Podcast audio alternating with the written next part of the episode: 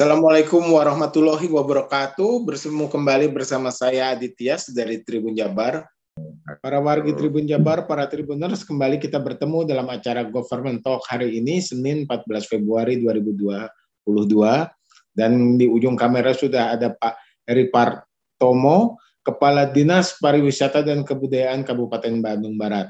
Nah, hari ini kita akan bicara Siap. tentang uh, protokol kesehatan di objek-objek wisata di KBB khususnya yang di daerah utara ya di Lembang yang kita tahu banyak objek wisata di sana. Nah, Pak Heri, kumaha damang Pak Heri? Alhamdulillah sehat sawalarna mugia sadayana sarekat. Amin.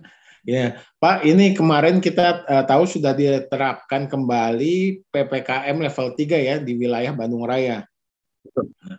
Seperti kita ketahui sejak akhir tahun lalu juga yang orang berwisata nih udah banyak banget nih yang berwisata. Karena sudah tahun kemarin asa dikekang gitu akhirnya berwisata jadi ramai kembali. Tapi tiba-tiba PPKM level 3 nah kebijakan apa yang diambil oleh Pemkap KBB ini di eh, kawasan-kawasan atau objek wisata di KBB Pak terhadap penerapan PPKM level 3 ini Baik, terima kasih sebelumnya. Assalamualaikum warahmatullahi wabarakatuh. Sampurasun kepada yes. seluruh uh, tribuners. Uh, perlu kami sampaikan terkait kebijakan PPKM level 3 khususnya untuk di wilayah Bandung Raya. Sebetulnya untuk KBB ini mah merupakan bagian terdampak, ya, terdampak aglomerasi Bandung Raya Nah, oh, kalau melihat data memang uh, ya bagian dari aglomerasi gitu. Sebetulnya kebijakan terkait uh, PPKM level 3 ini betul memang ini sudah menjadi kebijakan pemerintah pusat dan harus uh, kita patuhi bersama. Uh, begitu keluar kebijakan PPKM level 3, pemerintah Kabupaten Bandung Barat pada hari Kamis sudah melaksanakan rakor, rakor uh, rapat koordinasi tingkat Muspida yang dihadiri oleh Pak Kapolres langsung, Pak Dandim, kemudian Pak Kajari dan Ketua Pengadilan uh, Tinggi Balai Bandung. Semuanya hadir di sana untuk membicarakan terkait uh, kebijakan PPKM level 3 ini. Uh, Pak Kapolres telah menyampaikan bahwa kebijakan PPKM level 3 ini harus dipatuhi dan memang khususnya untuk di beberapa objek wisata itu wajib melaksanakan apa yang menjadi kebijakan di Permendagri tersebut.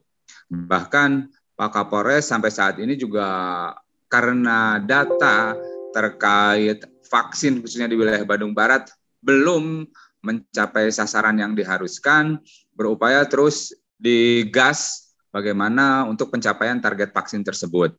Kemudian kebijakan memang eh, yang disampaikan terkait beberapa objek wisata khususnya di wilayah Lembang, eh, pemerintah Kabupaten Bandung Barat sampai saat ini juga mengikuti apa yang menjadi arahan kebijakan pemerintah pusat terkait level 3 ini yaitu kebijakan dari uh, carrying capacity 25%, kemudian jam operasional yang dikurangi hanya sampai dengan jam 9 malam, uh, terkait kegiatan-kegiatan kerumunan baik itu acara-acara yang menghadirkan kerumunan banyak orang itu juga dibatasi. Bahkan kebijakan Pak Kapolres untuk sementara sekarang uh, ditiadakan untuk di wilayah uh, Lembang tersebut di beberapa objek wisata.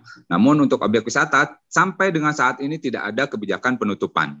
Kita hmm. menyesuaikan apa yang menjadi kebijakan pemerintah pusat, carrying capacity 25%, terus wajib scan barcode, kemudian dengan uh, menggunakan aplikasi Peduli Lindungi, dan yang paling minimalnya itu bagi kunjungan wisatawan sudah uh, mendapatkan vaksin dosis pertama, seperti itu. Bagaimana Pak cara pengawasan uh, protokol kesehatan ini Pak di objek-objek wisata? Karena kita tahu bahwa uh, cukup banyak masyarakat bahkan Lembang itu macet gitu Pak. Alhamdulillah. Kalau macet berarti ada pergerakan ekonomi. Jadi terkait pelaksanaan pengawasannya memang hampir di setiap uh, kabupaten kota sudah memiliki satgas COVID. Dan di tingkat kecamatan maupun desa juga sudah ada satgas COVID. Bahkan kebijakan dari Kemenparekraf uh, terkait beberapa objek wisata itu mewajibkan di, sat, uh, di objek wisata juga ada satgas COVID. Nah, tapi kan biar bagaimanapun juga yang namanya satgas COVID itu keterbatasannya kan cukup uh, terbatas ya personilnya. Akhirnya personil-personil baik gabungan baik dari TNI dan Polri dan uh, Satpol PP setempat dari desa dari kecamatan dan di, dari Pemda ikut terlibat untuk melakukan pengawasan tersebut. Jadi biar bagaimanapun dari unsur TNI Polri sampai saat ini hampir setiap weekend mereka ikut terlibat melakukan patroli di beberapa objek wisata yang ada di Kabupaten Bandung Barat. Dan kalau terlihat ada kerumunan cukup banyak, segera ditindaklanjut, eh, melakukan tindakan baik itu untuk menggeser kerumunan agar tidak terlalu banyak kerumunan, ataupun mengarahkan teman-teman eh, para wisatawan agar bisa berwisata ke tempat lainnya yang tidak terlalu padat. Seperti itu, Pangeran Pak. Hmm. Pak, uh, ada berapa banyak sebetulnya objek wisata di KBB, Pak? Kalau objek wisata yang terdata di kita itu ada kurang lebih 127 objek wisata. Cuman untuk di wilayah Lembang sendiri uh, ada mungkin sekitar 30 atau 40 objek wisata. Tapi kan uh, yang paling potensi itu hanya beberapa saja. Ya seperti Great Asia Afrika, Farmhouse, kemudian The Lodge, kemudian juga di daerah Cikole. Di Cikole itu yang paling banyak karena eh, di situ kan berhimpitan ya beberapa objek wisata, semuanya memanfaatkan lahan hutan. Eh, hmm. Jadi pada prinsipnya sebetulnya untuk objek wisata yang ada di Kabupaten Bandung Barat lebih banyak objek wisata yang memanfaatkan alam atau terbuka sehingga bisa eh, dikategorikan itu pengaruh omikronnya kalau memang bisa dibilang ya karena itu alam terbuka lebih lebih udaranya lebih bisa lebih baik lebih terjaga. Iya.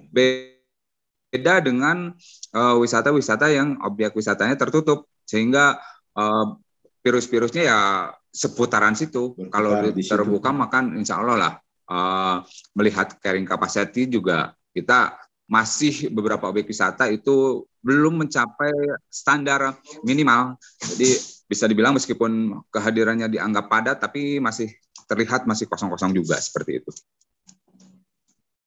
Kalau objek wisata di wilayah selatan bagaimana Pak? Itu mas uh, saat ini uh, aman ya lebih sepi gitu loh.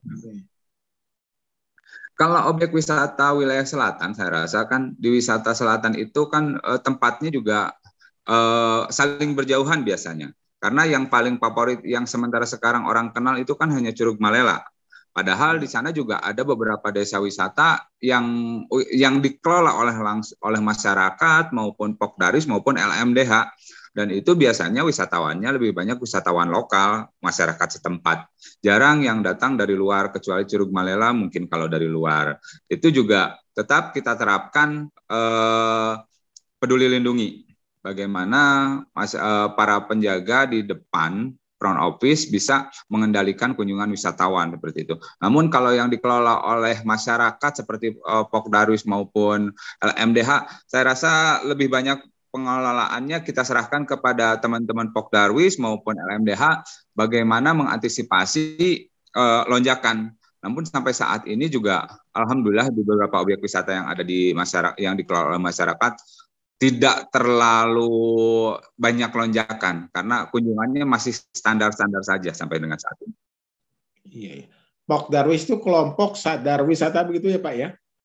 Betul, kelompok sadar wisata dan LMDH lembaga masyarakat desa hutan biasanya yang iya. pengelolanya itu ya seperti pemberdayaan masyarakat setempat. Mereka sudah sudah diberi tentunya mereka sudah memiliki pengetahuan dengan tahapan-tahapan protokol kesehatan nih Pak? Siap. Semua pengelola objek wisata yang ada di Bandung Barat kita sudah sampaikan tahapan-tahapan terkait eh, pengendalian eh, virus COVID-19 ini. Bahkan di beberapa tempat juga memang eh, kita sering melakukan pelatihan-pelatihan para pengelola Pok Darwis maupun anggota uh, pengelola objek wisata yang ada di Kabupaten Bandung Barat. Kalau penerapan ganjil genap apa sudah diterapkan Pak khususnya di kawasan Lembang atau mungkin di kawasan lainnya yang berdekatan dengan objek wisata? Penerapan uh, ganjil genap. Terkait penerapan ganjil genap, kebetulan kewenangannya memang bukan di dinas pariwisata ya, tapi iya. kita juga menerima kalau itu dinas perhubungan.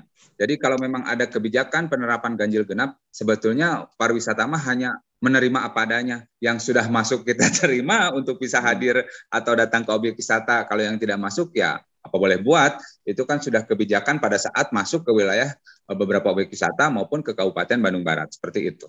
Tapi sampai saat ini belum. Belum oh, ada. saat ini belum ya, belum diterapkan. Belum, belum. Pak, kalau Bapak melihat uh, terakhir kemarin Eh, pada akhir pekan kemarin, apakah sudah terjadi penurunan drastis dari kunjungan wisatawan ke objek-objek wisata di KBB atau bagaimana Pak? Kalau berdasarkan informasi dari beberapa pengelola, memang masih standar-standar saja sih uh, kunjungan karena kan uh, belum ada penutupan yang signifikan untuk wilayah Bandung Raya, Bandung Raya ini. Karena mereka kan bisa masuk lewat pintu tol mana saja, kalaupun tidak lewat pintu, lewat tol mungkin lewat jalur biasa gitu. Hmm. Dan uh, pada saat pemeriksaan di beberapa gerbang tol itu kan hanya, hanya mempertanyakan terkait uh, sertifikat vaksinasi seperti itu. Belum jadi belum belum terlalu signifikan kalau saya rasa terkait kebijakan PPKM level 3 ini karena selama ini juga kunjungannya tidak terlalu membludak juga ke beberapa objek wisata. Begitu kita konfirmasi bahwa kunjungan juga masih biasa-biasa saja, tidak terlalu tidak sampai penuh banget gitu. Tapi ya standar intinya. Tapi tetap kita sampaikan kepada para pengelola kebijakan terkait uh, carrying capacity yang 25% agar itu menjadi perhatian. Oke Pak, sebelum kita akhiri ini bincang-bincang kita, mungkin Bapak ada pesan dan khususnya bagi para warga Tribun Jabar, para Tribuners yang akan masih berniat berkunjung ke objek-objek wisata di KBB ini. Apalagi mau menjelang puasa nih Pak, mumpung ya, masih betul. ada kesempatan satu ini, bulan lagi nih. Pada kondisi sekarang ini kan dengan adanya perubahan iklim juga kita memang harus bisa mewaspadai ya, apalagi kalau varian Omikron ini terkesan tidak terdeteksi gitu. Hmm. Uh, tidak ada efek-efek yang yang nampak keluar. Biasanya gejala-gejalanya cukup ringan, tapi apa pun itu tetap kepada teman-teman uh, atau wisatawan yang akan berkunjung ke wilayah Bandung Barat tetap bisa menerapkan disiplin protokol kesehatan dengan tetap menggunakan masker, kemudian yang paling utama sudah divaksin, baik itu minimalnya vaksin ke satu, syukur-syukur kalau sudah sampai booster. Mudah-mudahan tetap uh, bisa berkunjung ke objek wisata yang ada di Bandung Barat dan semua objek wisata yang ada di Bandung Barat siap menerima wisatawan sesuai dengan protokol kesehatan yang sudah menjadi standar di setiap objek wisata yang ada di Kabupaten Bandung Barat. Iya. Aduh, hatur nuhun Pak. Terima kasih ini atas infonya, atas penjelasannya. Semoga kita semua sehat-sehat dan uh, apa ini Omikron ini segera berlalu ini Pak. segera berlalu. Mudah-mudahan Omikron segera berlalu dan segera bisa ditanggulangi. Intinya iya, seperti betul. itu. Betul.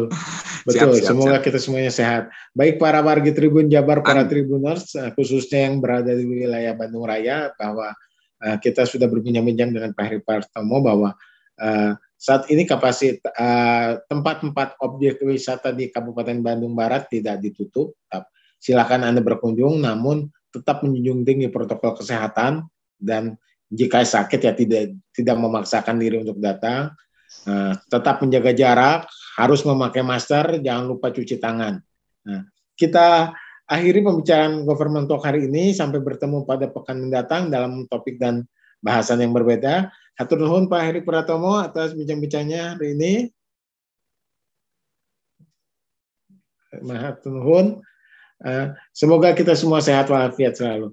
Hatur nuhun. Wassalamualaikum warahmatullahi wabarakatuh.